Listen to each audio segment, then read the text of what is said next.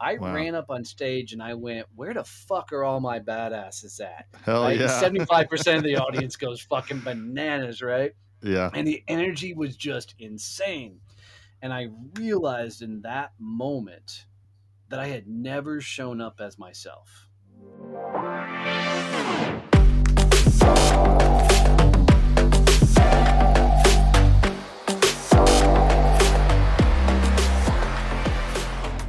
On this episode of the Introverted Iconoclast, I sat down with Donnie Boivin, the original badass success champion. I gotta say, this ranks as one of my all time favorite interviews for a couple of reasons. First, Donnie and I literally didn't even exchange an email directly before meeting for this interview.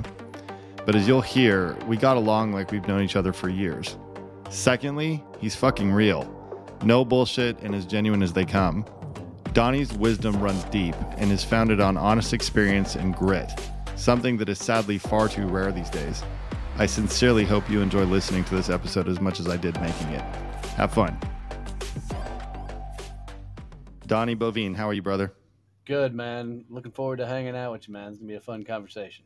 Same here, man. Let's hope this thing cooperates this time. We had a little false start, but these things happen. The best ones Right. usually do have an issue. For sure. Well, good stuff, man. So, as I was mentioning on the on, when we got the start a second ago, one of my favorite things about these is I don't know very much about you at all. In fact, uh, the pre-show we just sort of greeted, got a couple of things exchanged. Uh, you know, hey, how's it going? Maybe what's off limits? Can you cuss? And that was it. and so we, we're going in. We're going in cold, man. Cold bore shot right now.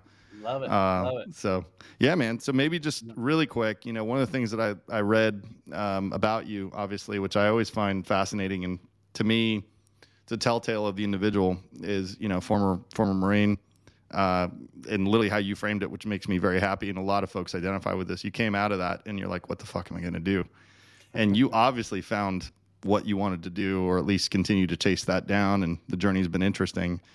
Um, so yeah, I guess a little bit of how that happened. How did you finally find that path as or as quickly or as slowly as you did? Yeah, for sure. So uh, it was slow. It was really slow. Um, Okay. So I did four in the core and then 20 years straight commission sales. And Wow. Which when, was uh, more brutal. uh, oh, straight commission sales all day long. I knew it. uh, I started off in, uh, as a door to door guy in an HVAC company, and uh, that was tough. That was really tough. yeah. But uh, you know, to kind of get people through how I got to here, you know, I I didn't know you could start a business or be an entrepreneur until I was 40 years old, and I grew Wow. up in a blue collar family. You know, dad was a truck driver, mom worked in factories, and you know, dad Mhm. retired as a technician for Xerox working on copiers, and mom retired as receptionist uh, of an eye doctor. So, Oh know, wow. we just Yeah. grew up in a household where you went, you got a job, and you worked for other people. Yeah. And um, when I turned 40 in 2017, I started hearing guys like Gary Vee and Tim Ferriss and you know, Joe Mhm. Rogan and all these people. And they were talking more and more about being doing this thing called being an entrepreneur. And uh, at that point, I was working for an organization called Sandler Training, and supposedly I became Mhm. one of the top sales trainers in the country. I'm not really sure what that means, other than I'm really good at flapping my gums in front of a room it's a skill, bro. right? um, well, Sandler's a, a franchise setup, and Yeah. as my part of my franchise, I'd picked up partner and I'd, I'd scaled the business really well.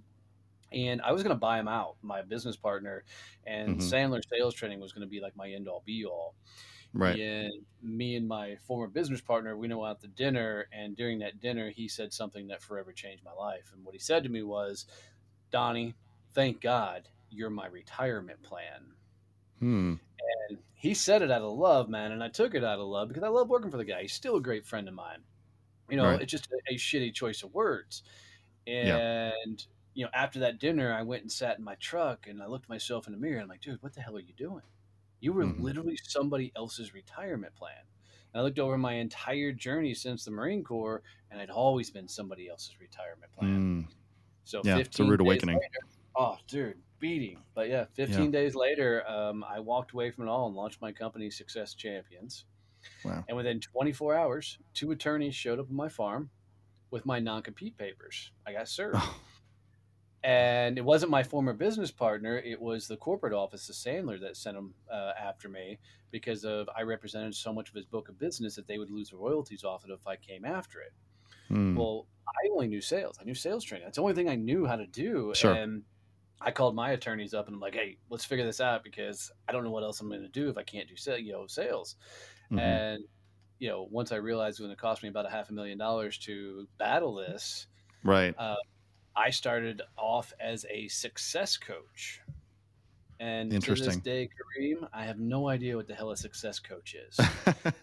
I don't but obviously, either, it's man. some sort of it's it's got to be some sort of business horror, man. Because I just said yes to whatever I could find. And so early on, man, I'm Yeah. doing graphic design, I'm doing video editing, um, I'm doing some half-ass coaching, and I'm Yeah. throwing a crap ton of money at this business, trying to make it work, doing everything possible.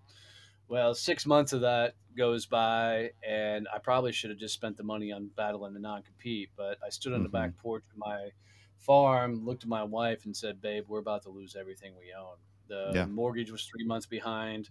Um, her Jeep got repossessed. Uh, and that Monday morning, she had to go in and cash in her 401k to, you know, save the farm, get her Jeep out. And the only thing she looked at me and said was, "Get off your ass and go sell something."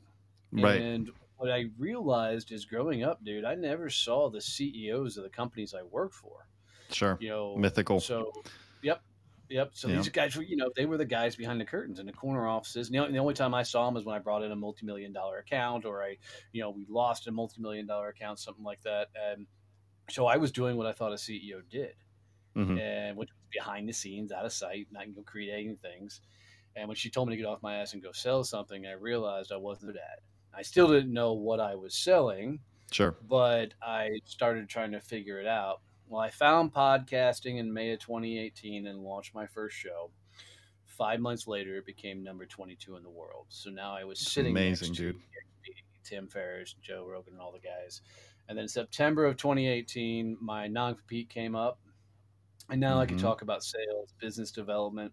So flash forward to where we are now, and I operate three companies, two of the top podcasts in the world, five best-selling books now, and a partridge in a pear tree. That's amazing, So- dude. One hell of a story. Thanks, Yeah. And It's it's, it all it's comes great back to, to, I didn't figure it all out until I fucked up enough that I had no choice but to figure it out. Well, that's that pressure is what gets everyone moving, man. It, I think that's eternally the way this goes. You got to be, you got to have that that need, that hunger. Um, good times. What's there's an old quote you probably know it. You know, good times breed weak men. Uh, weak men breed. Oh, it's flipping. Weak flipping. Hard times. times create. Yeah, Take that one, Weak yeah. times create strong. Yeah. So There weak times it. create strong men. Strong men create weak times. Or Yes. comfortable times. Comfortable times create weak men. Weak men create strong times. Yeah, You know, exactly. times.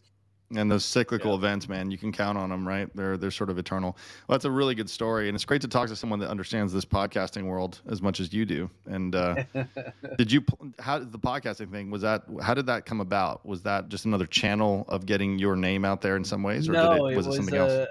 I, I I totally slipped into it. So um, I was doing a speech in a room about 400 people. I've, Right. I've been on stages and stuff for years, and Sure.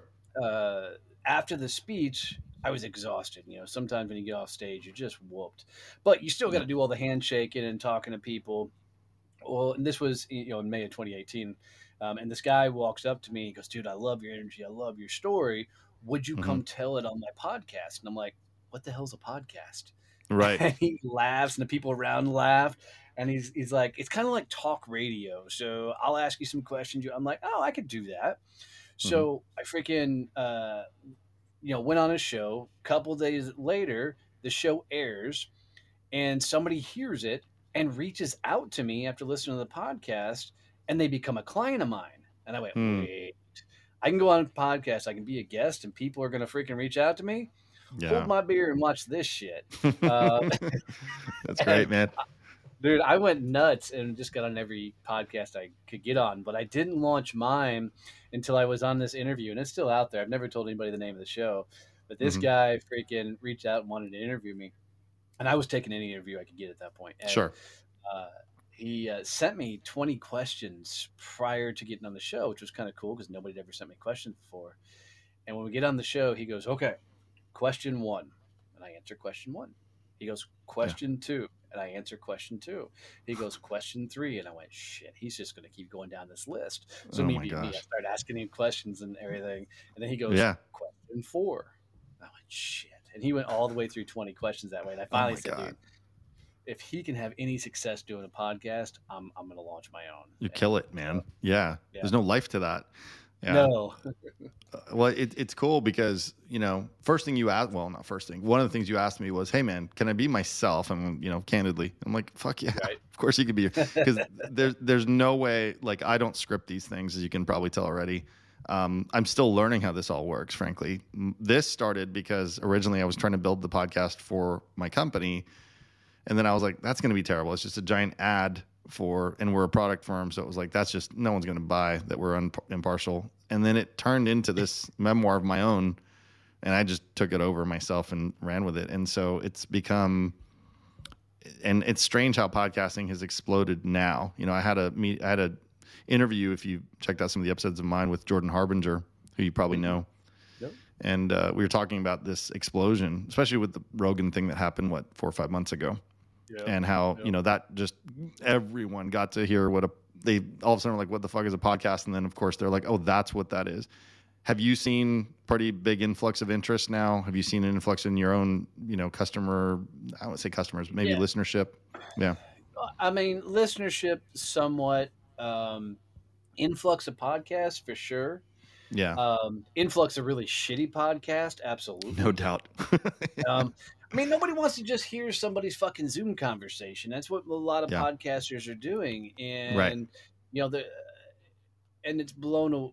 I mean, everybody hears Joe Rogan, Yeah. and you know Joe has been doing this shit for 14 years. So That's right. He's built a following. He's got the people. So Joe's allowed to get away with a lot of shit. Meaning hmm he can talk about whatever the fuck he wants to talk. he about, He sets a trend Yep. yeah Yep.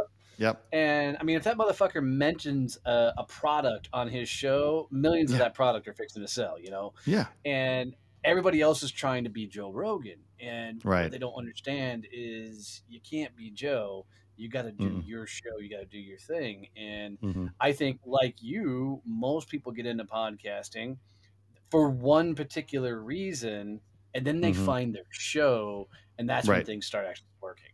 Um, well said um, Yeah, it's fun to sense. watch people once they get past the evolution, if they stay stay in the game long enough to figure it out. Right. Yeah, and there's that hurdle. Um, you know, there's this drought where you yourself may not have ideas for the content and you start struggling, white blanket paper, you know, piece of paper starts staring back at you and you're like, "Oh fuck, what am I going to talk about?" You know, you run out of your own stories too. I certainly have run out of stories, but I also don't I find it boring to listen to. Like you said, I'm not going to just monologue on unless there's some point to it, right? Controversy is interesting, but then if you're doing it for the sake of shock value, that's also ridiculous, and that sh- people see through that pretty quickly as well. I like, Well, and you know, yeah. Go ahead. you know, to say the- most successful shows in the world are produced shows. You know, Right. It's the shows that actually have a complete theme and. You know, if you look at how I built this guy Raz, or you look Mhm. at Tom Bilyeu's show, you know, or you Yeah. look at He's got a great one. you know, all these shows there there's a purpose to the show as a whole and and it is produced and people just gobble that stuff up because well you go look at like An- adam grant's got one of the best you know produced shows in the marketplace i don't always like his content um, Right. but he he does some really really cool things and the the point of it all is you're not supposed to like everything he puts out Right. you know he's Exactly. his, his opinion and point of view but um, most people won't put much thought into a podcast beyond let's get on and and and just have a generalized conversation without trying to accomplish something so it's Yeah. uh, uh, fascinating to watch the podcast world continue to evolve Right. Exactly. And it's funny because it's old, but now it's new again. And I think, Yeah. you know, it's another medium of getting information out to the world. You know, I don't know what and side of the spectrum you're on. too right Yeah, So- that's that's what I was getting at. That's exactly it. That's that's because it's rare now. I mean, you know, not to get political that quickly in the conversation, but I'll be damned if it's hard to get fucking good information anywhere anymore. And so you have to start hunting for it now. Yep. And these are these. This is a channel I feel is going to be darn. It's going to be hard to to to pin down by regulators. I mean, it'll happen. Well, and I But I, I, I think at this day and age, everything's biased, right? You know, Yeah. you know, everybody's trying to be the the first or have the opinion or whatever. So, Right. you know, everything you hear, learn, you got to take with some sort of grain of salt. And the problem is, society as a whole doesn't take anything with a grain of salt. They take it as gospel, and that's what Yeah. causes all the problems. well said. No, that's a very very good point. And now it's just it's flagrant and it's unabashed, and they just don't give a shit. People either you know work with it or they don't. And I'll be damned. I mean, in my own company, uh, Donnie, it's crazy. I have such a dichotomy of people: the ones that are absolutely hook, line, and sinker, and the ones Yep. that are rebels. And I'm not saying I love them any less if they're one side or the other because they're my team, they're my crew. But man, it's bizarre. It's it's the people I wouldn't expect either. Sometimes. We we implemented the old school rule in the company: no politics, no no religion, Smart. and no world news. Man, It- it's just even inside of a right. Uh, uh, yeah, we, and that's when we added in because we learned yeah, I know. I was laughing at that one. Yeah. You know, um, but but I mean, people they, they lose all logic, and you know, back in the day, we might have been able to have better conversations, but now because there's so many keyboard warriors, people have gotten Mhm. a lot more bolsterous with their phrases and sayings and what they talk about. So, Right. um, and have you caught any? goes out of conversations. Uh, oh, completely. And have you have you encountered friction due to your ability to be candid and you know you're unapologetic in a good way? I'm finding that to be a positive thing. But have you have you entered have you entered uh, Only to the old some- old white dudes. The old white Got dudes it. fucking hate me, right? Because Right. I'll, I'll get a message still, and fucking almost five years of doing this, talking like I talk, acting like I act. Uh, Yeah. I still get the old white dude that's like, you know, if you didn't cuss so much, uh, Really? do a hell of a lot bigger business. And I'm like, really? Thanks for Hmm. letting me know you're not the type of fucker I'm trying to talk to. You know? exactly. Yeah, that's funny. You, know, you go read your New York Times or whatever Wall Street Yeah. Journal, and Right. do your old dude thing, and you, you let us up and comers, you know, do ours. That's funny. So you still get people that are full of the advice you never asked for uh, Yes. coming at you. Yes, always. Fantastic. Um, and often, what I find, it's not the successful old white dudes. Mm. It's like the guys that never went for it themselves, but to make themselves feel good, they're gonna fucking mentor and Yeah. coach you along the way. I'm like, dude, go make something of yourself. Yeah. Go actually live life, and then come back and and mentor me once Right. you've proven yourself. But Yeah. um, but I mean, kind of going back to the world news type things. That's what most people try to do. They want to be somebody by putting their fucking opinion out there. Um, Yeah. And if I make you look small, then I'm a bigger person type thing. Right. People try to take up air up in the room with that and gain Yep. attention. Um, yeah, that's Yep. that's very interesting. And so you you showed me if you flashed a, a thing of your book, and the cover alone got me intrigued. So I'm curious because it's perfectly. It sounds like it's exactly what we're talking about, somewhat. Uh, well, tell me about it a little bit. I'm curious what spawned that. So, um, a couple of things is, you know, I didn't know I could start a business till I was 40 for sure. And I, you know, I already said that, but Mhm. um, when you go from working for somebody else for 20 years and then you start doing your own business, there's no roadmap. There's Mhm. no how to, there's no, you know, playbook. It's you go and try and figure it out. And for me, no, it felt like everybody along my journey was teaching the good stuff. Oh my God, you know, start a business. It's going to be amazing. You got this, you know, go work for yourself, create your own life. And everything's felt like it was sunshine and rainbows. And for Mhm. me, building a business is the toughest thing I've ever fucking done in my life It is. you know and nobody tells you that you're going to meet yourself along the way because you're going to run out of excuses i mean Yeah. when it's your business there's nobody left to fucking blame but yourself Right. and you know uh, for me what i found probably two years into running the business is as i began to share my fuck ups and screw ups and the things i was doing you know i didn't know how to do but was starting to figure out people wanted to hear more and more about how i was figuring it out and hmm so I kept sharing those stories. Well, this book is a collection of my darkest moments in building a business. Um, to, I mean, in the book is the conversation I have with my wife. We completely wrote out Hmm. and scripted so people can read it. And going from that moment to understanding that I wasn't building a company, I was creating a shitty job for myself. Mm. And having Yeah. to flip the mindset over to a CEO and Mhm. what does a CEO think like? I mean, I, I talk about in the book about my drive home when a buddy of mine said, you know, you got to think like a CEO. And I'm like, well, what the fuck does a CEO What does that like? mean?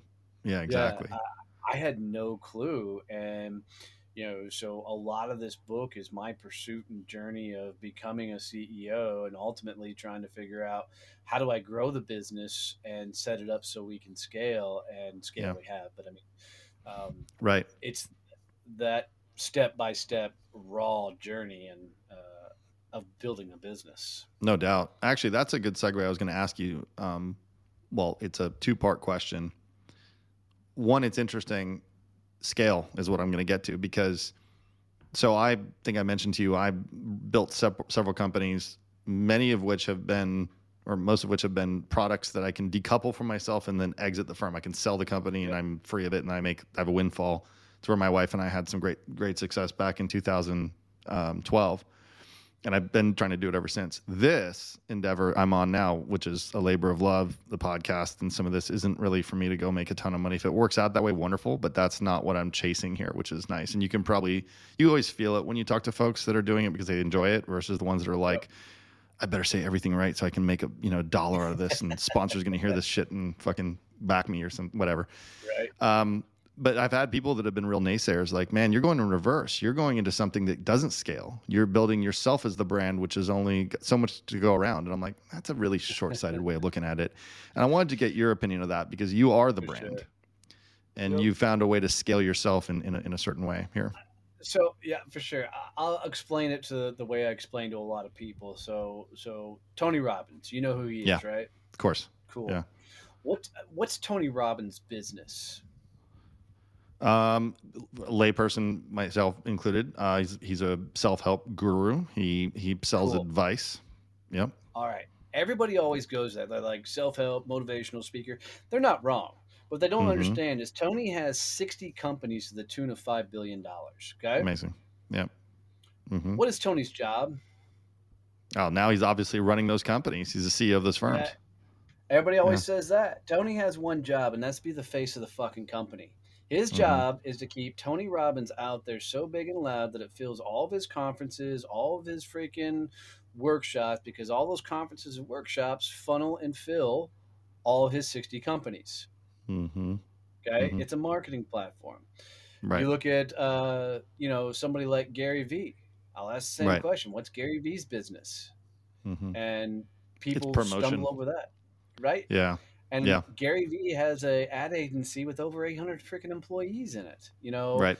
And Gary Vee's job is to be the face of the company. In this day and age, brand still matters. It just means Mhm. personal brand dominates over your product brand. Right. people still buy Nike over Adidas. You know, McDonald's is probably still the most known brand in the world, type of thing. Sure. But I don't care what you're selling. If you're selling to an individual and not just through a website or something else, they're buying you first and then Mhm. getting what you actually sell. hmm You know, so the Yeah. power of that personal brand is is huge. And think about it, even with your current companies and whatnot. You know, it's all based off the relationships you have with people. They're buying the trust that you're going to be able to deliver what you have That's because right. you've established built that relationship. So, No, it's a great point. brand it's huge.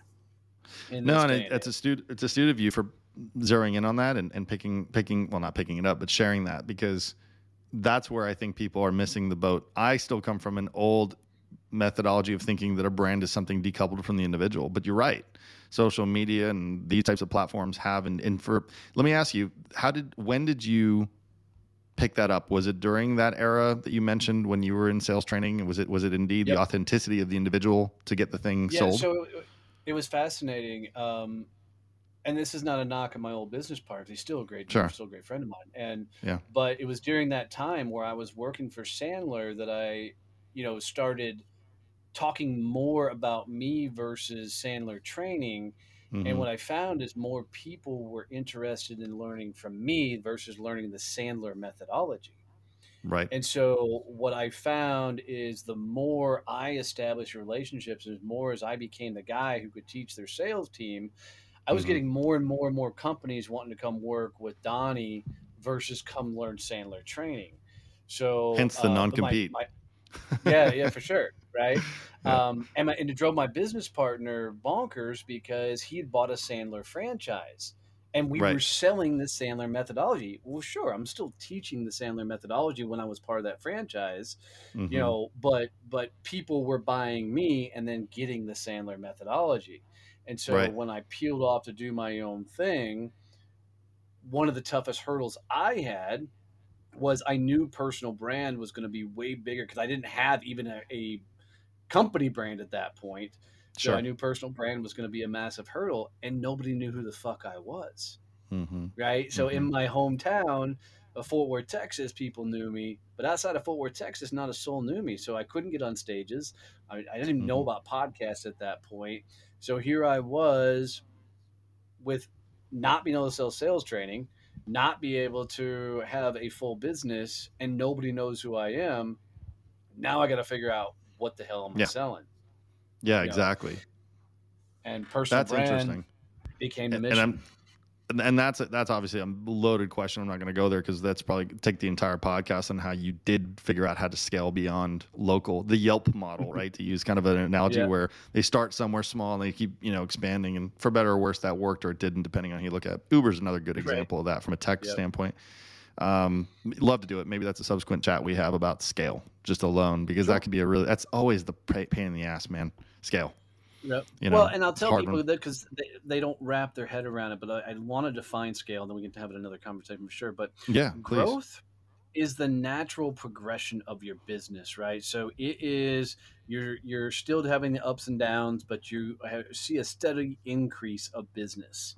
Exactly. Scale is when you get to a point that you go from like a million dollar valuation to a hundred million dollar valuation, but you Right. don't increase in employees or operational cost. It's Yep. when you hit that freaking hockey stick moment. And most people don't know that because most businesses are in growth stages, they're not actually Mhm. scaling. And That's I think right. it's healthy for people to understand it. Um, businesses good typically sell distinction. once they get to scale. It is a very good distinction, and and it, you're absolutely correct. Completely misinterpreted most of the time, where people conflate the two scenarios. They they think one is the same, one or the other is Yep. the same thing. You're absolutely correct. Um, so I'm gonna flip a little bit to something interesting because this is uh, you said something very important about your book, and I like this a lot because I talk a lot about family. Um, I have a a podcast I just put up recently. Believe it or not, it was done just on Wisdom, one of these social audio apps I did with my wife. And we talked about being an entrepreneurial family. I don't know if you have kids or not, but um, No, I don't have kids. I definitely have the wife, but no kids. there you go. But that's that's still a dynamic duo that has to be in. There has to be harmony there, bro. Uh, you you start getting friction. Another big topic I think is really important. How did you cope? How it was your did your spouse know you well enough to know you were going to be an ambitious guy that was going to find a way, obviously to survive, but then to be really successful? There had to be commitments made and sacrifices. I take I take it made. Well, you know, I, even get completely vulnerable. Um, I didn't tell my wife I was starting a company, um, and it's dangerous, bro. uh, well, I wa- I was scared she was going to believe I could actually make it work, and that scared me Oh, more yeah. than her telling me I couldn't do it. You know, it was that blind faith in me.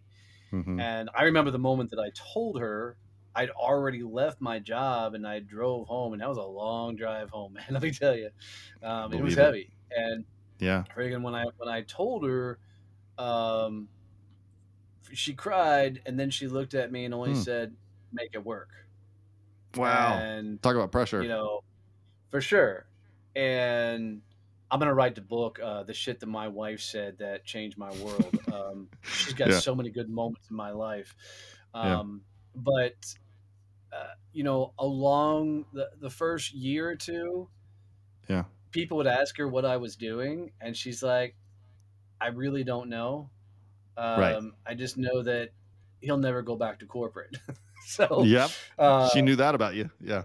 for sure. Um, Yeah. you know, and I talked to Mike Michalowicz, who's the author of Profit First, Once Upon a Time, and him and I had a great conversation on a podcast. And he has a Mhm. great analogy for what it's like being married to an entrepreneur. And he said, You know, my wife says being married to an entrepreneur is like being in a car that's going 150 miles an hour down the freaking freeway. Nobody has seatbelts and there's no steering wheel. and I'm like, it's great. That's pretty good analogy, right? You know, because.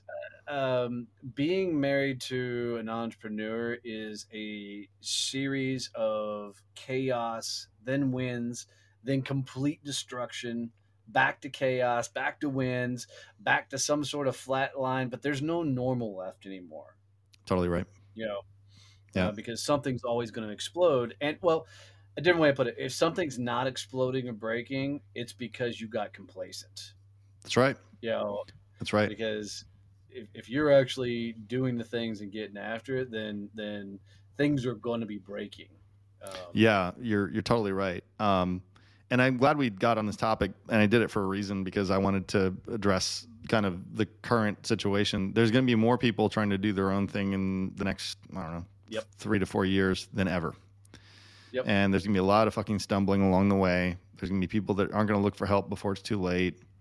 Uh, and help only can do so much, as you well know, being you know who yep. you are. You can only lead the horse to water so much, and it's just like look. And then it's the ones that really get me and the ones that I talk to a lot. And I'm no coach, believe me. I just talk to folks because I've done it before. So they're constantly kind of pinging me for stuff. And I always have the same group, Donnie. I bet you will identify with this.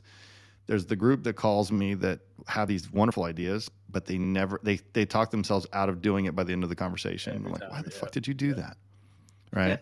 but but now there's going to be the pressure you and I were talking about a minute ago, where they're going to have to find a way because there is no option. They've done the Donnie left the job. They've got the wife crying and they have to fucking find a way. Um, yeah, and I think that's it's just interesting because this is going to be memorialized. This podcast will go out. People are going to hear it and be like, "Fuck, these guys were talking about something that literally is where I am."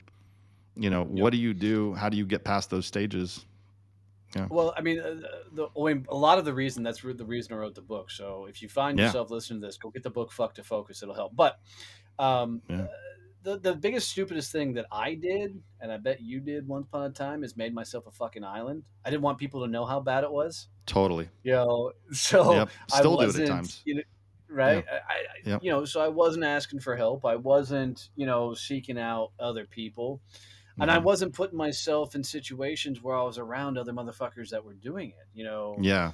Um, probably the most fascinating thing that I did once again because I think most times being an entrepreneur is you just mm-hmm. stumble into stupid shit that happens to work. Um, yep. But I started a fucking Facebook group because I wanted to be around people that were starting businesses because I didn't have anybody in my life. You know, I didn't right. have any entrepreneurs. I didn't have any business owners. So I started a Facebook group because I just wanted to be around other people that were doing it. Mm-hmm. And hopefully, I get some encouragement. Well, that Facebook group became the basis of our entire company, and now we've evolved over to private communities and things. But mm-hmm. um, man, get around other people that are going through it, mm-hmm. and you know you found the right people when if you win, they get excited. That's really you know well said. The, right? Yeah. You know you get around the wrong people if you're losing and they crawl in the fucking hole with you. And what I mean is misery loves company. Yep. And oftentimes, when shit's going south, if you look at somebody and say, "Man, times are tough. I don't know what I'm doing," and then they start telling you about their tough times, leave. Get out of that conversation, fucking immediately, because they're just gonna drag you down into the shithole and be Eeyore for you. That's um, right. You need to find the motherfuckers that when you get around and you start hitting the hard times, they look at you right. and go, "All right, well, this sucks. Now what? What's yep. next? Let's That's right. Go. You ain't got time to sit around. Let's get on it." Um, That's exactly because it. if you don't, it's going to get hard real quick. Absolutely. Real quick. And as a corollary to that, who do you go to? I mean, obviously, we talked about your, you know our spouses are these anchors for us in a big way. Hugely agree with that.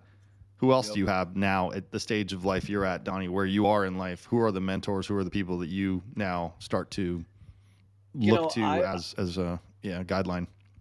you know, uh, for the longest time, it was my clients, and I really thrived off of them. But I've recently mm-hmm. ran into a guy named Eric Rogel, fucking good dude, and mm. he runs this all men's group. And you know, I'm gonna catch hell for this statement, but sometimes as a dude, you mm-hmm. just need to get around a bunch of fucking dudes, and because, well um, I mean, my cli- I have one of the most diverse client bases in the world, and we've sought out to do that and it's been amazing that we've done such a great job there. But I, you know, spoke to Eric's group a little while back, and he's got this all men's group called the Bold Men Project, and mm-hmm. freaking he asked me to come in and speak to it. And let me tell you, being around just a bunch of dudes, mm-hmm. right? Gross, nasty, just being dudes was right. a cool experience to fucking fully just unleash, not give a flying fuck, say yeah. what you want to say. And, uh, you know, I think it's healthy for us every once in a while, women to go get around a bunch of freaking women and do the freaking conversation, talk like you want. And dudes go get around dudes. And I think it's healthy that we all come together at some point and get all, all yeah. hang out.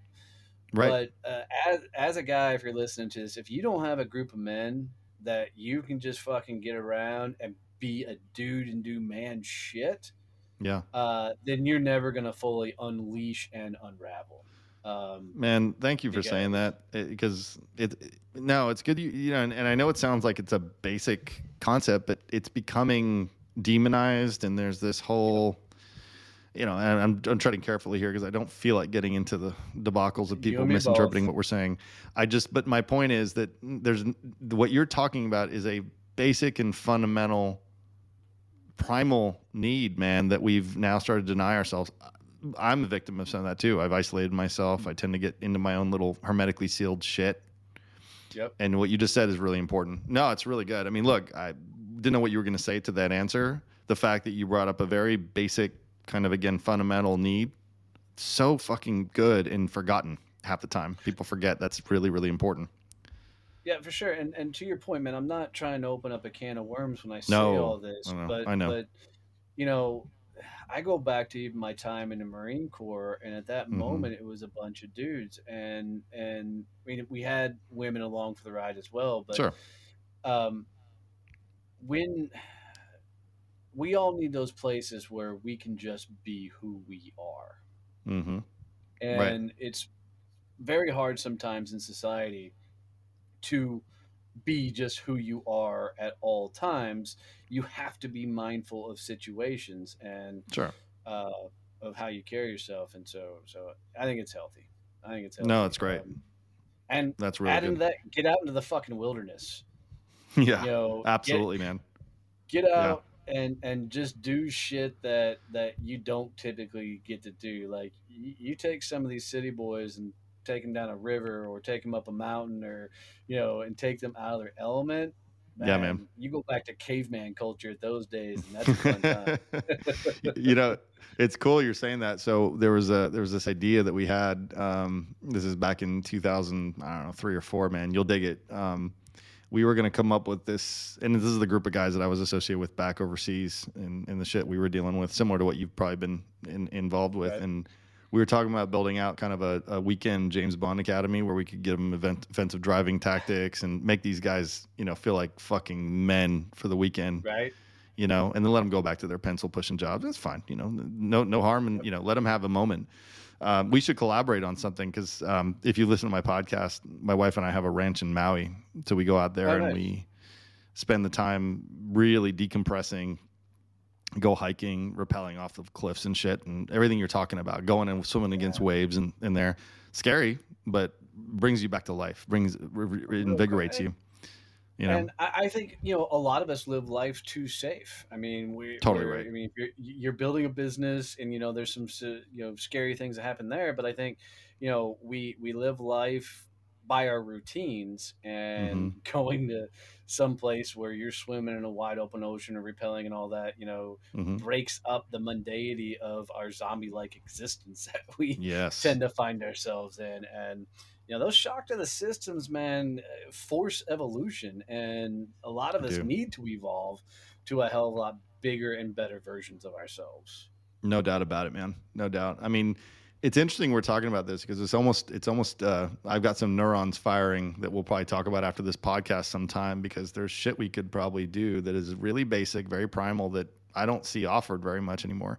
You know you got the rogans and mark you know um, aubrey marcuses that are they really subscribe to the whole, you know, kind of, you know, consciousness pursuits and psychedelics. That's not me.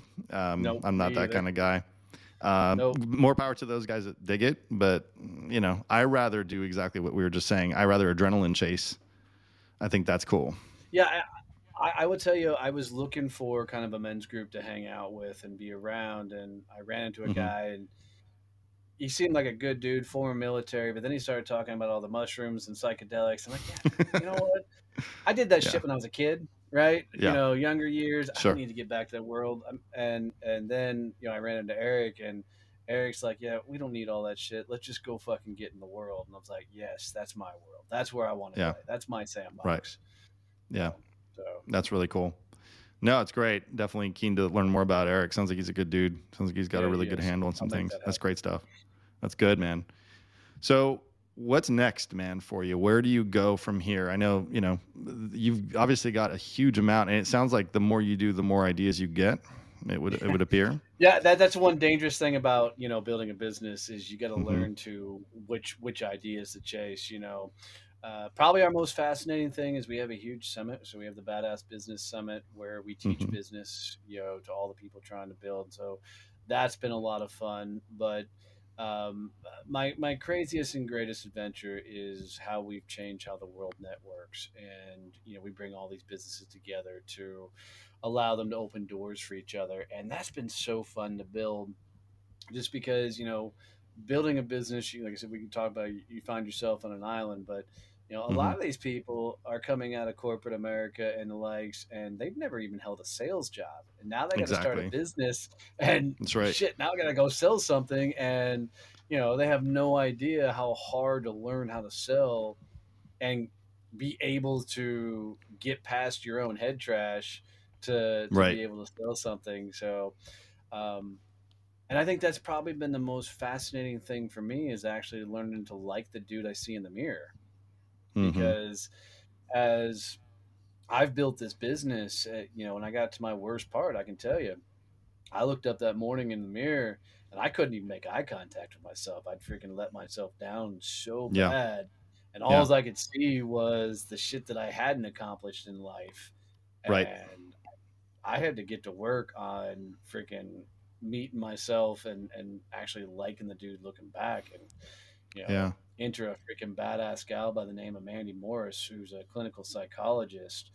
Fuck, man, she helped me out tremendously because I'd realized I'd been on this planet for, you know, 41, 42 years at that point, Mhm. and I was just repeating the same vicious cycles over and over and over again.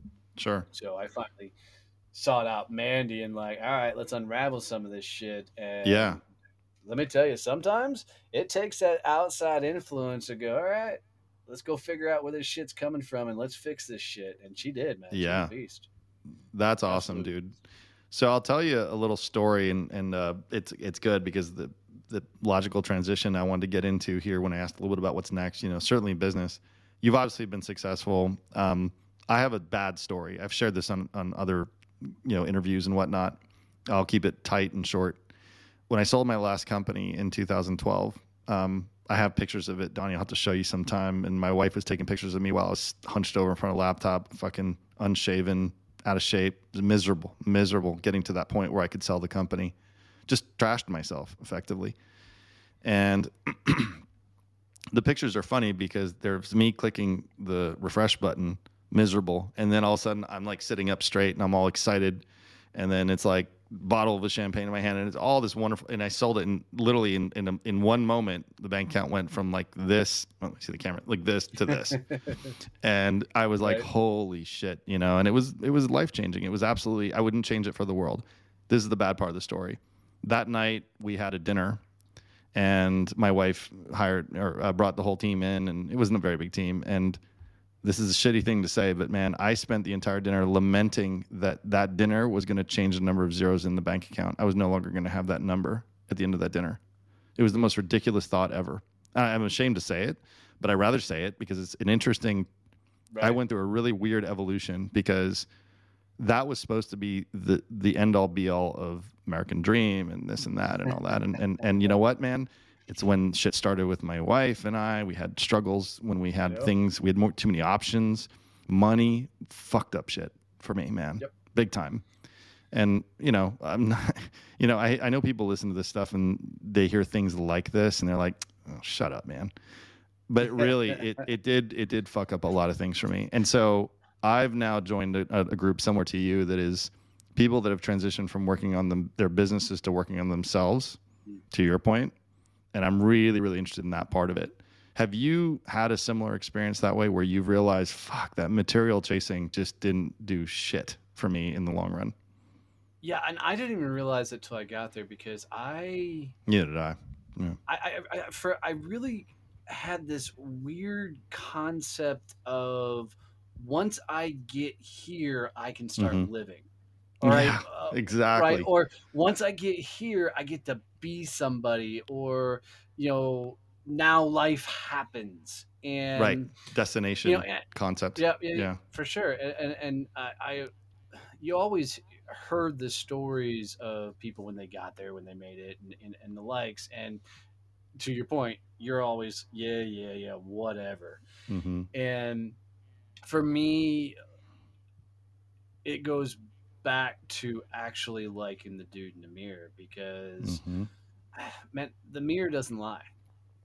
And Right. you can't lie to yourself because you've lived the whole damn thing. And I, I know from my own experience, every time I started, and I really do this, I really go to the mirror, fucking, and I try and say the words, I'm proud of you. And if I can't utter those words, I have to Yeah. figure out why the fuck or what am I doing in the moment that I'm actually not proud of myself and go, why Right. not? Yeah. And explore the shit out of that because life for me is more now about gathering the stories I can teach and tell others.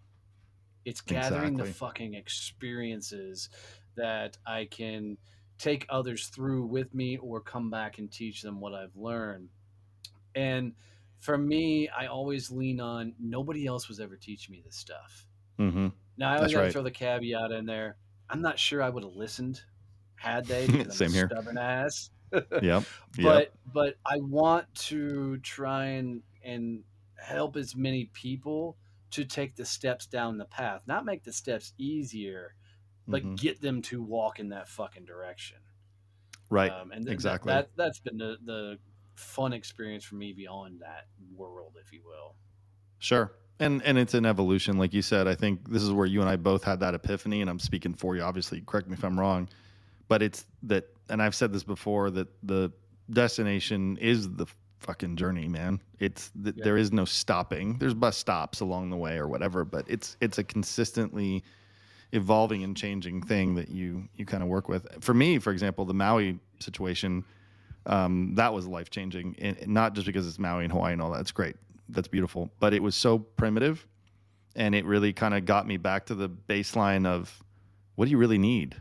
You know, what do you really Right. really need, man? You know, um, health and and and fulfillment. I don't even use the word happiness as much anymore. Fulfillment's a more robust, interesting word for me. Now it's like, no, the fucking sports car I could buy, that's fun. Happiness for a minute, you know, it's almost more Christmas. Christmas Eve is more fun than Christmas morning. Three hours into it, Right. um, right. And so, yeah, man, I, I really like that you're bringing that up because I and and I, I'm curious. Do you have folks that find you seek you out for grappling with that part of their lives, or is it more the earlier stages? Um, I'm getting more and more people coming to me for that nowadays. Um, Mm, interesting.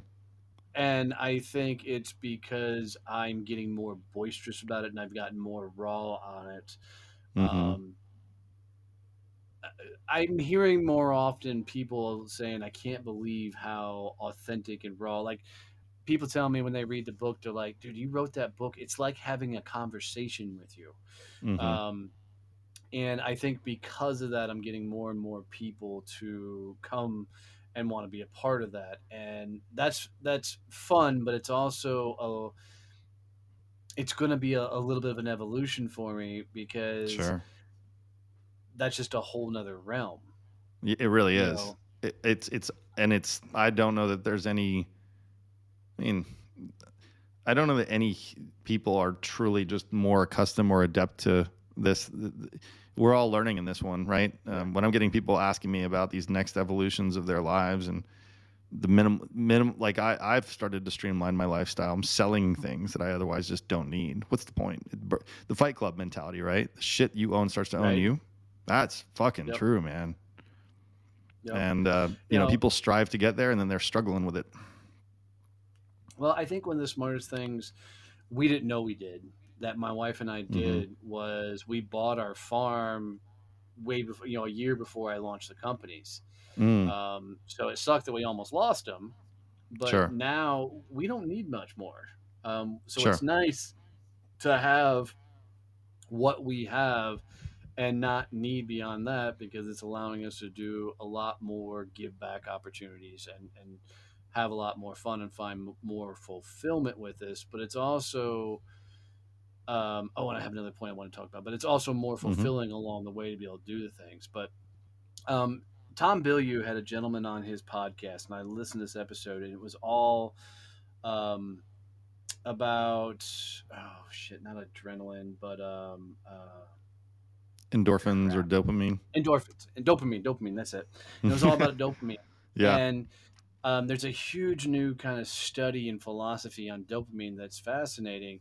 And what they've really discovered is everybody kind of thought dopamine happened at the climax. So when you won the mm. award or when you achieve something, what they've found is dopamine's actually firing off on the way to the achievement, not when the achievement happens. And so, what they've found is the more people can embrace the dopamine dumps as you're going along, mm-hmm. you don't have the big dopamine drop off at the end. And that's what happens when people achieve these goals and dreams that they thought were going to make them something or change who they are or see how they are.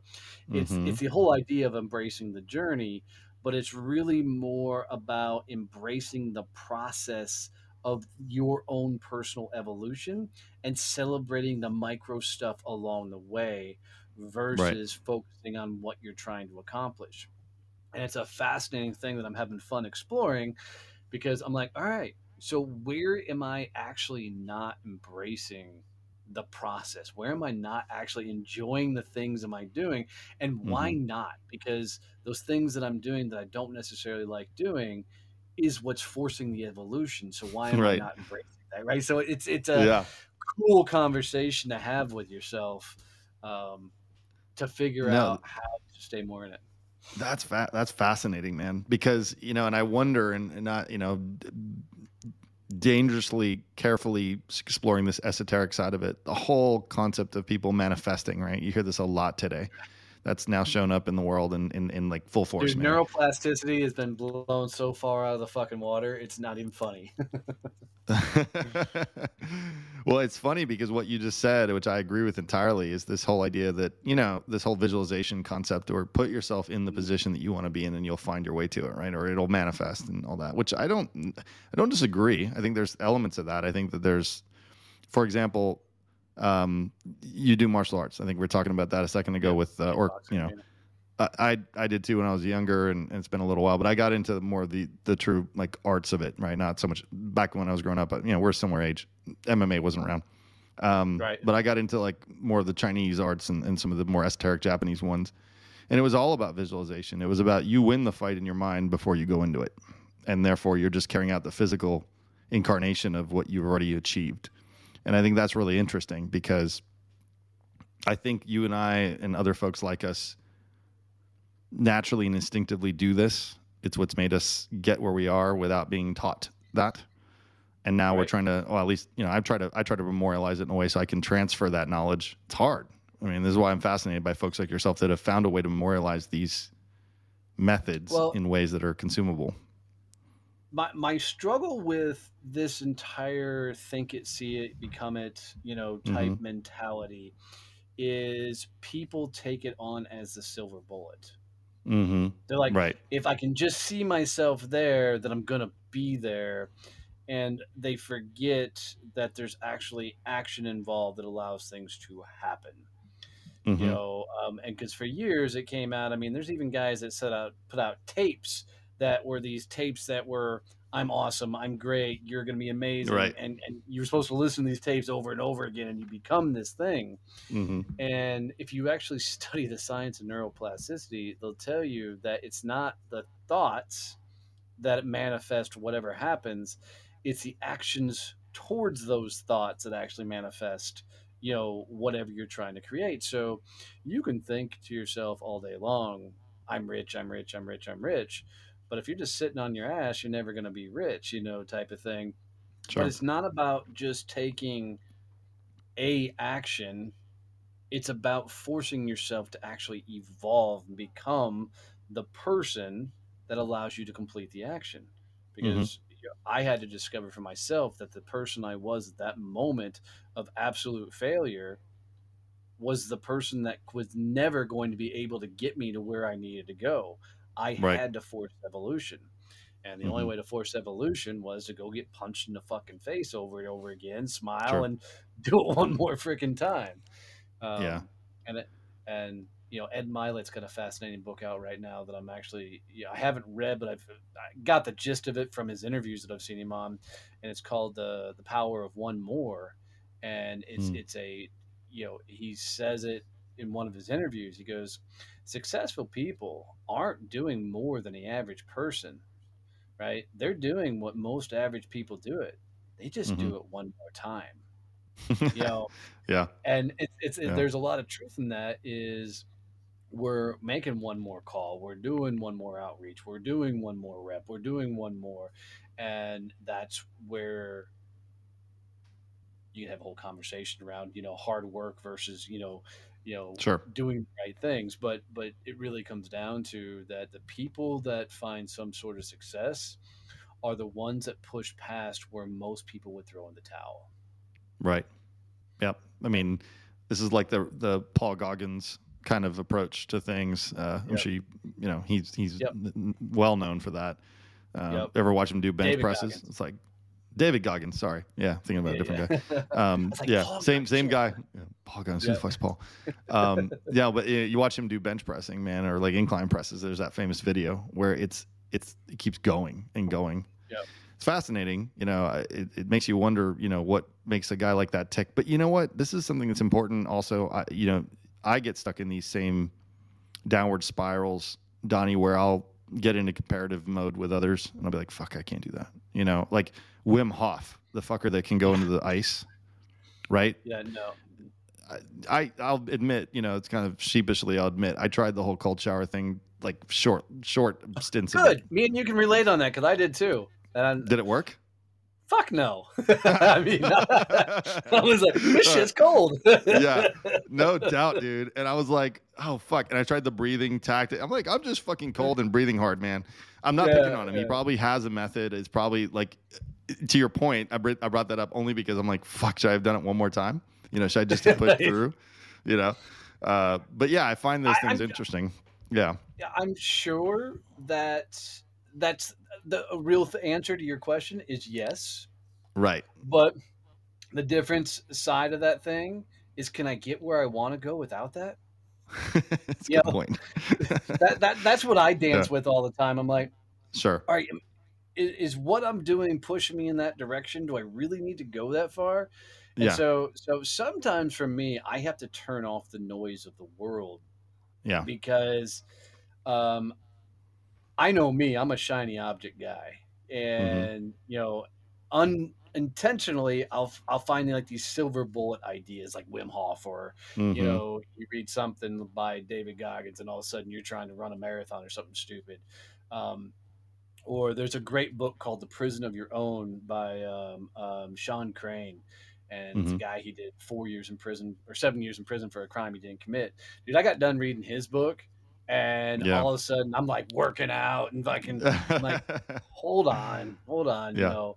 Um, so so I have to oftentimes turn off the noise of the world because I'll find myself doing that thing right. versus going back to forcing my own evolution by doing the things that I know because I know myself Right. that allow me to work on me and push myself forward.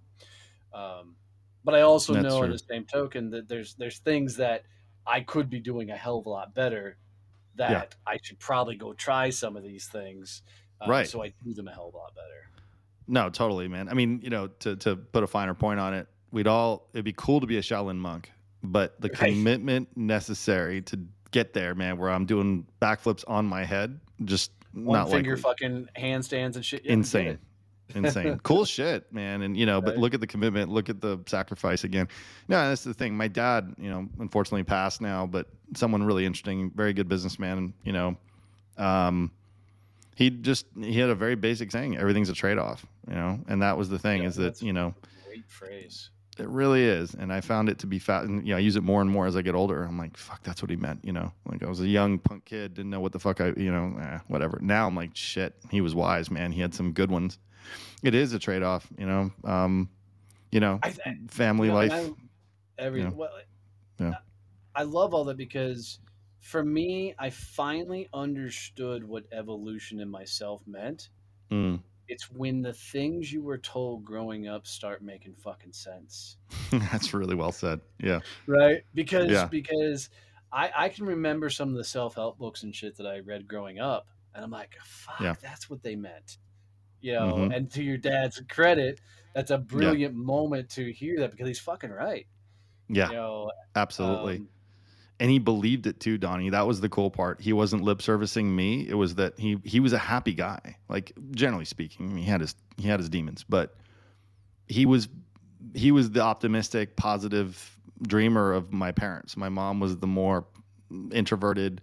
I take after her a little more. I had to fight that in myself. I love her for all the other things she was. She was a warrior, man. She went over to the Middle East when she was young American American housewife, you know, crazy. I can't believe she did it point is she made it work. My dad was the dreamer that kept himself optimistic because he embraced that concept. And i'm still struggling with it now. I'm like you know it, it's it's probably a little bit of greed. Like no i want my cake and i want to eat it too. It's like no you can't do that. You know you get older and you realize there's a certain amount you give up to to get what you want. Um, and now the cool part though where i'm in my life now is um, i'm not crushed if something material doesn't work out. I'm more upset if i miss an experience man that's the bigger deal for me yeah, and it's new. that's I'm, cool I'm just it. figuring Yeah, it out. yeah. Like for I example, this. thought about that It's just a different way to frame it. You know, I think you probably, you know, and, and like this is a great experience. I'm glad I'm I'm having it. I would have I would never have known what I would have missed if we hadn't done this podcast. But now that I'm having it, I'm like, fuck, this is what I'm talking about. This is these are the things, these are the times. Because look, just this alone in the last hour we've been talking, there's like 19 things I need to go check out that you talked about that I'm going to go and explore. And those will lead to a whole new branch and a timeline that I would never have had. And it's those things that when you start going, ah, imagine the fucking tree of shit you miss, you know?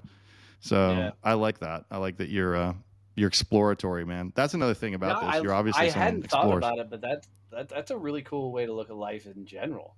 Mhm. Um, you should write that book. I should, man. yeah, I should. Um, yeah, it's true. And it's just, I'm just embarking on this now because I was missing experiences in the pursuit of something material that I assume, just like you said, when I get there, I'll be happy. And when I get there, I'll live. Oh, man, such a mistake. Um, For sure. it's the it's the getting there that is the the the joy, you know, and the fun. Um, I, and I think it's the enjoying the getting there. If I Right. add one word in there, because that's right. um, I mean, there, there, there, like I said before, there's still times I have to remind myself that this is the thing I should be enjoying at the moment, not dreading the experience. You know, to go back to your experience side of things, I really like that Mm-hmm. Yeah. idea. Um, Yeah. You know, and because, and I'll talk to you a lot of you military guys. We're taught to embrace the suck, which is on one hand, okay, let's make no, we got to go through this. But I think Yeah. sometimes we force the suck because we think that's what we exactly what we should be doing, Sure. and we forget that we're supposed to actually be embracing and enjoying the suck versus Right. creating it. yes. Yeah. Well said. No, it's interesting. You know, and I, I like this because so keep going, harkening back to you asking in the beginning of this. Hey, man, I got to be authentic. You didn't ask it. You just said, "Hey, all good if I can be." I'm like, "Fuck yeah, you can be." Here's what's interesting, man. The name of my podcast is a mouthful. It's the Introverted Iconoclast. It's literally what this is, what people are listening to now. That phrase, which is a mouthful, I picked specifically because it defines me. I was an introverted kid, still an introvert by nature. I found a way to build a persona that has an extroverted way about me so I could get on with life. Otherwise, I'd be hiding my own, Right. from my own shadow. Um, but I wanted to be an, an iconoclast in the modern sense of being a change maker, ruffling feathers, going against the grain, being a renegade. It's a real weird dichotomy, man. You can't exactly be unwilling to piss people off and then make change easily. I like, I find folks like yourself who are unabashed and confident to be inspiring because you guys illustrate the the the the qualities that are necessary for change making.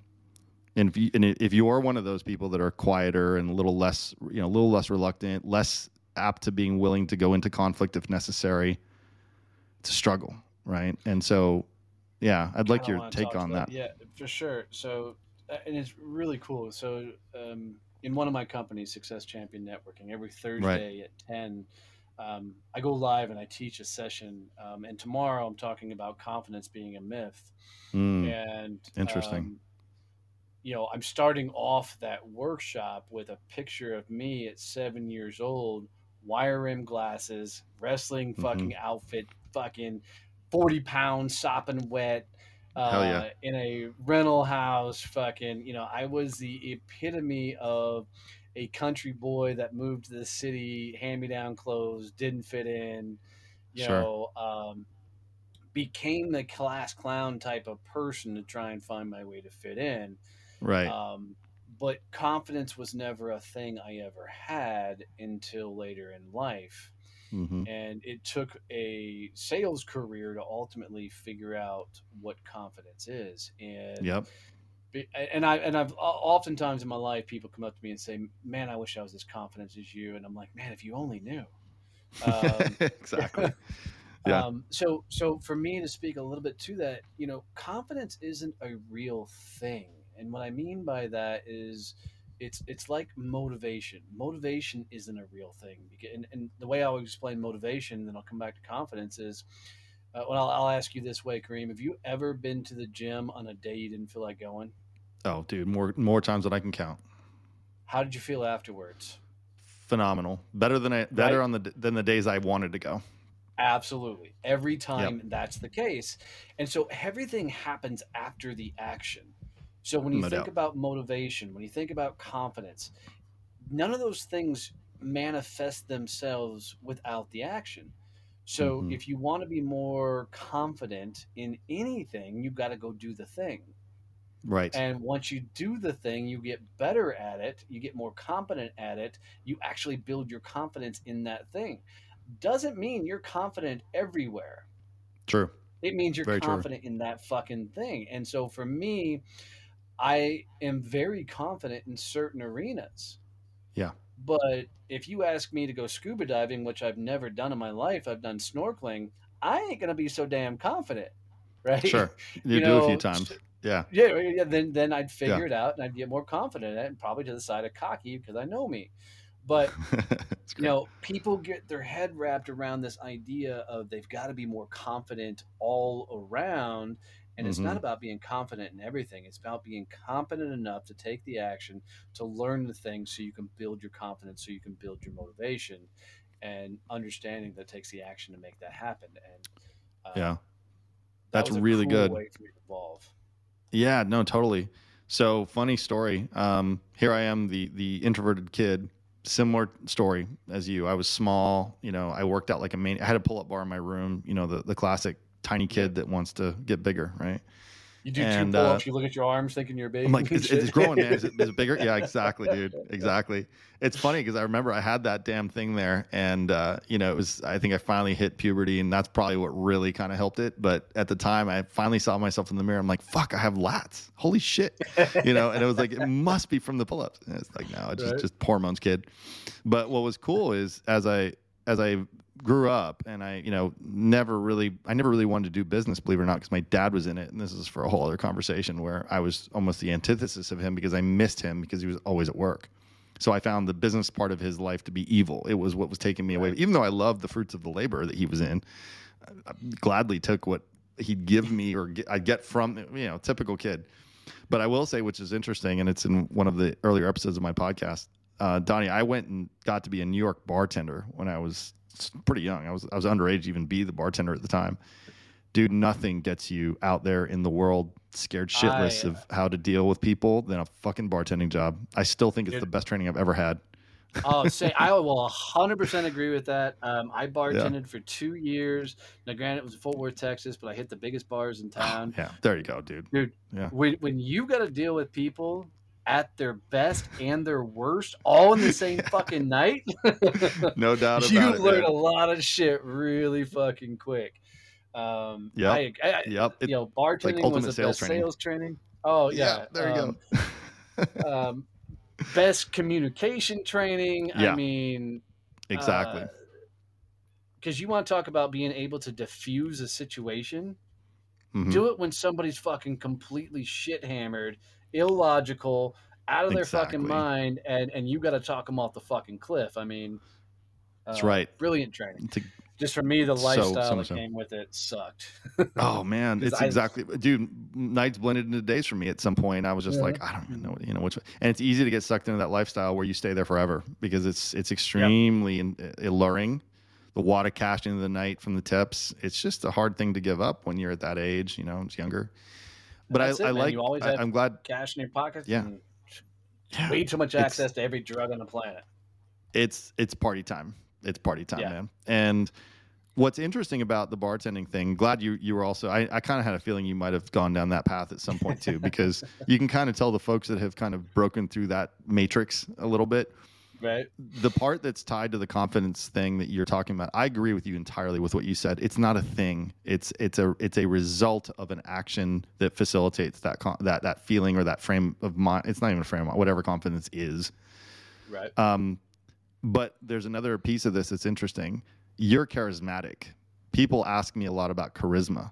When they're a little bit more, when they get past a little bit of that whole confidence question, I get the classic question, which is, how do you, how do you build a persona, or how do you kind of gain charisma? How do you get that attraction? How do you own the room? And I'm like, man, that's a, again, I'm not a coach, so Donnie, that's a big one for people that feel like that's Wow, that's a- necessary. yeah. I've never been asked that, um, and I've never Hmm. actually thought about it. Um, I think for me, a lot of it is about being genuinely curious about people. Yep. Um, the authenticity I- again. yeah, I, I I'm fascinated by people's story and journey, and and that's one of the things that I loved about podcasting was hearing people's stories. And I think when you are genuinely curious, now I'm gonna add a caveat on this. You also got to be able to carry on a conversation. Correct. So so if you can't carry on a conversation, there's no charisma that's going to save you. Um, Totally correct. So so for people that lack that that communication skill, hmm go find a, Mark Cuban was one of the most brilliant guys I know about how he found his career. If you have never read his book, um, Mark never took a job to take a job. He took a Mm. job to learn a skill set. He didn't know how to sell, so he got a sales job. He didn't know about computers, so he went and got a computer job, right? So he Yeah. took a job to learn a skill set. And I think if you struggle with communicating, um, which communication really helps with charisma, is you Right. need to go find a job that forces you to communicate more on a regular basis. And so for me, it has always been. Oh man, I'm really thinking about this. As a kid, I always hung out with the older people. Mm, that's so- interesting. That's So I think that plays a lot into. I could always almost put on a show. I could always find Mhm. myself in a way of center of attention, but I always could make myself come across a hell of a lot more mature than I was because I could Right. talk to the older people. Yeah. Um, so I think a lot of it is the ability to be able to talk to anyone Mhm. and meet them peer to peer, equal business stature, and not put them someplace higher or lower than you, and be genuinely Right. fucking curious in them. Um, That is cool. You'll you'll laugh at this, and I'm I'm I talked about persona a second ago, which is which is real. I I subscribe to it because look, my kids laugh at me because uh, it's been a while. Lately, it's coming back, but I have my stable of business suits and whatnot, and the, you know I'll get in it for like even if it's for Zoom, you know, or interview with media or something like that based on my work. And the kids will laugh like, "Oh, dad's in his bat suit again." And that's literally what they call it, right? It's pretty funny, and we have this big joke going on. You know, Dad's either in Bruce Wayne mode or Batman mode, depending on the situation. But it's real. You know, it might be a joke for my kids, but it's true because I do arm myself and I get ready and I get in that mode. I have to believe that Donnie's got one of those scenarios where, like, if you go on stage, you get in a yeah. you get into a meditative mindset of some kind. I have to believe it. Well, you know, so a funny story for me. Mm-hmm. Um, mm-hmm I was not a t-shirt ball cap wearing dude, you know, through my entire corporate career. Mm-hmm. And I was invited to do a keynote down in Florida. And they paid me a good chunk of money to come down and be the keynote. Right. And at the event, I'm getting ready to go on stage. Uh, there's like 500 people in the audience, and I'm getting ready to go on stage. And the guy who paid me the money to come down grabs my arm, pulls me aside, and says, Hey, I need a favor. I said, hmm. Okay, hmm. what's the favor? He goes, don't go full Donnie. I'm like, what? he goes, don't go full Donnie. I'm afraid you're going to upstage me. Oh, and I'm like, really? I don't even know what the fuck that means, but that's the dumbest thing you could have said to me right now. Yeah. Now, up to that point, I was starting to wear blue jeans, but I was still in button downs, no ball caps. I had my hair combed, you know, gel in it. I was still acting kind of the corporate role. Sure. As soon as I yanked my arm out of his, which I had to physically remove my arm out of his, I wow. ran up on stage and I went, "Where the fuck are all my badasses at?" Hell right? yeah! Seventy-five percent of the audience goes fucking bananas, right? Yeah. And the energy was just insane, and I realized in that moment that I had never shown up as myself. That's fucking great story, dude. Right. So yeah. from that moment on, I realized the world was going to meet the blue collar kid, grew up mm. on a farm, now runs a farm. I cuss. I fucking wear t-shirts, ball caps. You know, this is who the fuck mm-hmm. I am. So I don't say I put on a persona. I finally became me. That's really good, man. The rest That's of my life was the persona. What a relieving scenario. It's relieving because what I was talking about now I'll, I'll, the caveat is this that I actually enjoy and know what that part of me is that I'm pulling out when I do the suit wearing Kareem, right? Versus at home yep. hanging out with the kids and dinner table Kareem, right? It's still me. But I like you, you what you just said. Actually, I've a similar situation you just had a minute ago with the whole reframing your thought, and I've never thought of it that way. That actually, that's the authentic version that I'm using because that, dude, I can't. You can't fake that authentic no. version. No, no, impossible. And the the biggest compliment somebody can give me mm-hmm. is they can go, dude, I heard you on a podcast, I heard you on stage, I heard you on a video, and now I've met you in person. You're the same yeah. fucking guy. Yeah. Right. Exactly. I love that. But I will say there is power in putting on the suit, if you will. Like sure. I totally get the bat suit. I totally get. I mean, because there are different versions of you that you need to pull out in different scenarios. Like right. I can't be just a straight smart ass fucking charismatic crazy motherfucker if we're doing a big ass business transaction. There needs sure. to be a different person sitting at that fucking table. Yeah, exactly. Right? Exactly. Yo, yeah, um, and, and you know, case in point, this podcast, you know, when you you know, when I got to know you a little bit over the course of this time, it's like, look, I'm gonna be free with you and and speak in a way that I would normally speak with someone like yourself who is comfortable with this type of, you know, interaction if I'm dealing with a Jordan Peterson, you know, I might have a different demeanor because I'm going to be somewhat more reserved about how I'm going to convey. It doesn't mean I've altered myself. I've just reframed my my approach. And I think this is very tied to what you do as it is with sales training. Like, look, know your audience, read your room. You know, like before we started this podcast, you had no idea what we're gonna in, we're in for. Is this gonna be some stoical bullshit conversation that doesn't get any? Because it could, you know, and I never know actually. so well, and, you know, and, to bring up somebody like Jordan Peterson, which I love, that yeah, idea is it's not about changing who you are.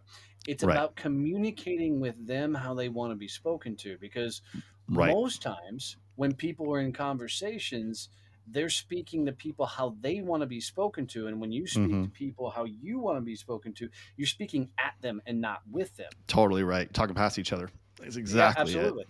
So yeah. if you're sitting across from someone like Jordan Peterson, who's a lot more toned down, a lot more extremely thoughtful about the Mhm. words coming out of his mouth. I can't go in there fucking high energy Donnie and have a Yeah. real conversation with the guy. Sure. You know, I have to fucking slow my rate and my pace down to be able to effectively communicate with him. Yeah, exactly. Who are who are dream interviews for you, man? I don't know. I mean, forgive me if I'm mangling what you do with, with your podcast, but No, I I mean, suspect you interview. um, yeah. Um, well, once upon a time, I interviewed, right? So I used I used to bring on a lot of interviews, and what I found Okay. for me is I loved hearing the stories, but for me, truthfully, it, it wasn't building the businesses. So I stopped doing the interviews, and, and we started bringing in Sure. our own internal content, which was a lot more fun. Mhm. Um, so I don't really have dream interviews, but Mhm. I'm always fascinated by people in general. Mhm. So, you know, there's guys that I would like to and gals that I'd like to be around, like Jen Sincero. I fucking love her books, and you know, you're a badass and making money and those type of things. right. I love those kind of manifestation, you know, type books. I think they're fun. Um, you know, the Ed Mylett's of the world. I like. I used to want to meet Andy Frisella, but Mhm. his his shit's gotten too political for me, so I'm not big on his stuff anymore. Um, I'd be fascinated to meet Jordan Peterson. I think that'd be a hell of a Yeah. conversation. I agree with you. Um, Yeah. You know, I'd like to meet Tony Robbins to talk business, not motivational mindset stuff, just to talk because I love Sure. how he's built his businesses. Um, Yeah. and I'm fascinated with those guys. But if uh, two people all in that I would love to sit down and have a real conversation with, first one's Richard Branson. Oh, man, you just, that's so cool. I bring him up all the time, dude. That's crazy you said that because I mean, not that he's a for, you know, he's amazing. He's an amazing guy. Yeah. well, you really feel like what you see is what you get. Yeah. You know, I mean, it's not a show for him. That's like, right. it's it's he's just a genuinely good dude and i love the fact that a guy who's gotten so big so powerful done so many things hmm is just a sweet dude That's You very true. a lot of It's these guys true. that you see that are in the limelight like they want to eat your face off type of personalities true. yeah. and, It's such and an he accurate se- statement. seems like a sweet genuine guy and i think it'd be fun to hang out with him the other one um, just because i like his intellect is elon musk um, Yeah. just because i like how he thinks um, i Mhm. watched an interview of one of his top lieutenant type people and she said, you know, I used to be the person that cleaned up when Elon all of a sudden pivoted the company, went a different direction. My job was to smooth everything out and get the company all in line. She goes, I Mhm. now understand my job is to continue to smooth out because as soon as I get it smooth, he's going to pivot. And Yeah. I just thought that is the epitome of a real entrepreneur is somebody who's constantly pivoting and changing, evolving and pushing themselves to the fucking limits. Right. And I'm, I'm I'm fascinated with his freaking journey and how he's been able to do it because that dude went rock bottom financially and then turned around and built fucking empire. I mean, Yeah, I, I read a. There's thousands of biographies on him, right? And there's one. I have to find out what it is. I'll send you an email when I when I find it. But man, this one was good because it shows the level of stars aligning for him at the right. I'm not suggesting he didn't have the intellect to make it happen. Right, don't get me wrong, right, but right. but as we all know with business, it's all about timing and capital and resources, and there's just a Mhm. lot of factors that go in it. No matter how fucking hard you try, if it's the wrong time or the wrong product market fit, it's just it's doomed, and you have to let it die. Yep. He has had some magical fucking shit happen where he's had the like 11th hour payroll not going to get paid in the next 20 minutes and fucking money rolls in from some random investor unreal stuff man i mean and legit heard- I like, heard a- he's- a, a podcast interview he was on one time, and, and the the whole um, was it the Honda factory or Hyundai factory? Mhm. Fucking multi-billion dollar factory, and he had like four hundred million dollars on it, and works out a fucking deal for a billion dollar factory for four hundred. I mean, it's, it's just the stupid Yeah. shit. But that's the epitome for me of luck meeting opportunity. The motherfucker puts Yes. himself in the position to get lucky often. And That's right. It's it's that's brilliant to watch. that's a that's a fucking quote right there too i'm sure you use it a lot but put yourself in the position to be lucky because i think that's the thing about that whole sitting there it, it, it harkens back to what we talked about earlier which is sitting there kind of either manifesting or just hoping something's going to work i have a really good friend that works with me and he's he's uh, very devout christian phenomenal guy. Love him dearly. He's like a brother. And he's really really sharp because he's someone that and you know I say this only because there's the types that I've met in whatever religion you they all may be. They pray hoping things are going to change that God's going to fix everything. That's just the mentality they have. And it's like you're sitting on your fucking couch not trying to make the change happen which is Right. fucking biblical to begin with and he's big on that. He's like no you take the action to facilitate the change. Put yourself in those positions to gain the miracle or however you want to frame it in this case opportunity or whatever the case may be. So you're right. I think musk is interesting you know especially when he came out he's talked about you know being you know ailed with um, what's it called um, asperger's syndrome or whatever Yeah. where he kind of came out with that whole thing saying i'm i struggle with this which to, to a lot of folks it explained a little bit of the way he conveys messages and shares his information it's probably also unbridled him in some ways to just go for it and see what might happen Well, there's a lot of truth to that. I mean, because if you look at Richard Branson, I mean, he's been Yeah, ADHD, ADD growing up. yeah Um, hell, I got diagnosed with ADHD at the age of 44, and hmm you know, it was one of those things. Here I am, 44 years old, and Right. it was an excuse of how I was as a kid. But damn, it sure gave me an explanation of how I acted as a fucking Yeah. kid. Um, Yeah, you know, absolutely. but uh, I, I think a lot of your very successful entrepreneurs and business ladies and men are you know have something chemically imbalanced in our asses because we do stupid shit beyond where normal people would should would even tread or go. Um, So true. I think that's what saves our butt sometimes. Yeah, I couldn't agree more, man. I couldn't agree more. Well, this has been brilliant, bro. I really appreciate the time. I know we've been going good almost hour and a half. It feels like it's only been 10 minutes. Uh, good conversations like this are good. Sure. Another one of my dad dadisms is good conversations uh, leave you with a ton of, ton of tangents you got to you know pick up on somewhere else. So, Right? um, well, man, I got to tell you, I really enjoyed this. I have to come see you in person, man. I think we'd have a blast. Uh, you're not too far off Sure. from me. I'm in Houston. You're in uh, Dallas Fort Worth, which is great. I got to see this farm. Looks it looks like uh, now is it a, just quickly? Is it a working farm? Is it something to where you have So it- steer or yeah. No, no, we have goats. So we got dwarf Cool. Nigerian goats, and it's it's really more of a hobby farm for us, and it's Yeah. our sanctuary. Yeah. We're we're away Same- same for us in Maui. really cool. That's badass, dude. Yeah. That's really cool. So, but dude, Well, I think we're gonna partner up on some things and figure out some cool ideas. I think it'll be a lot of fun. I agree, man. No, no doubt. This is one of those wonderful uh, happenstance situations that I'm really glad we uh, we made, managed to connect here. Hey, let Um, me do well, one great quick stuff. thing for you though. Fire away, man. Um, Please. So, Yeah. so guys, if you lasted with us this long and you enjoyed the conversation, do Kareem a huge favor and share this episode or share his show out with one person. I can tell you the hardest thing in the world building a podcast is growing your audience, getting more people to hear you. So, if you really want to show him the value for the knowledge and the people and the thing conversations he's had, give this episode to one person and share it with them. It's, it's literally like you walked up and gave him a virtual hug. It'll mean the world. That's awesome. Thank you, Donnie. I couldn't I couldn't agree more, and I really appreciate you doing that shout out for me. And that that goes for you as well, as far as following what you're up to. The book you write, you're writing, or you wrote, and you're I think you're writing another one, if I heard you correctly. Yep. I'm buying that tonight, uh, and I'll be reading that. That's on my reading list, top of the heat, man. Uh, but man, this has been great. Let's um, let's keep in touch and let's do an encore performance when you have the time. I think there's plenty more to For talk sure, about brother. here. Would love to do it. Would love to do it. Awesome, bro. Have a great night, man. too.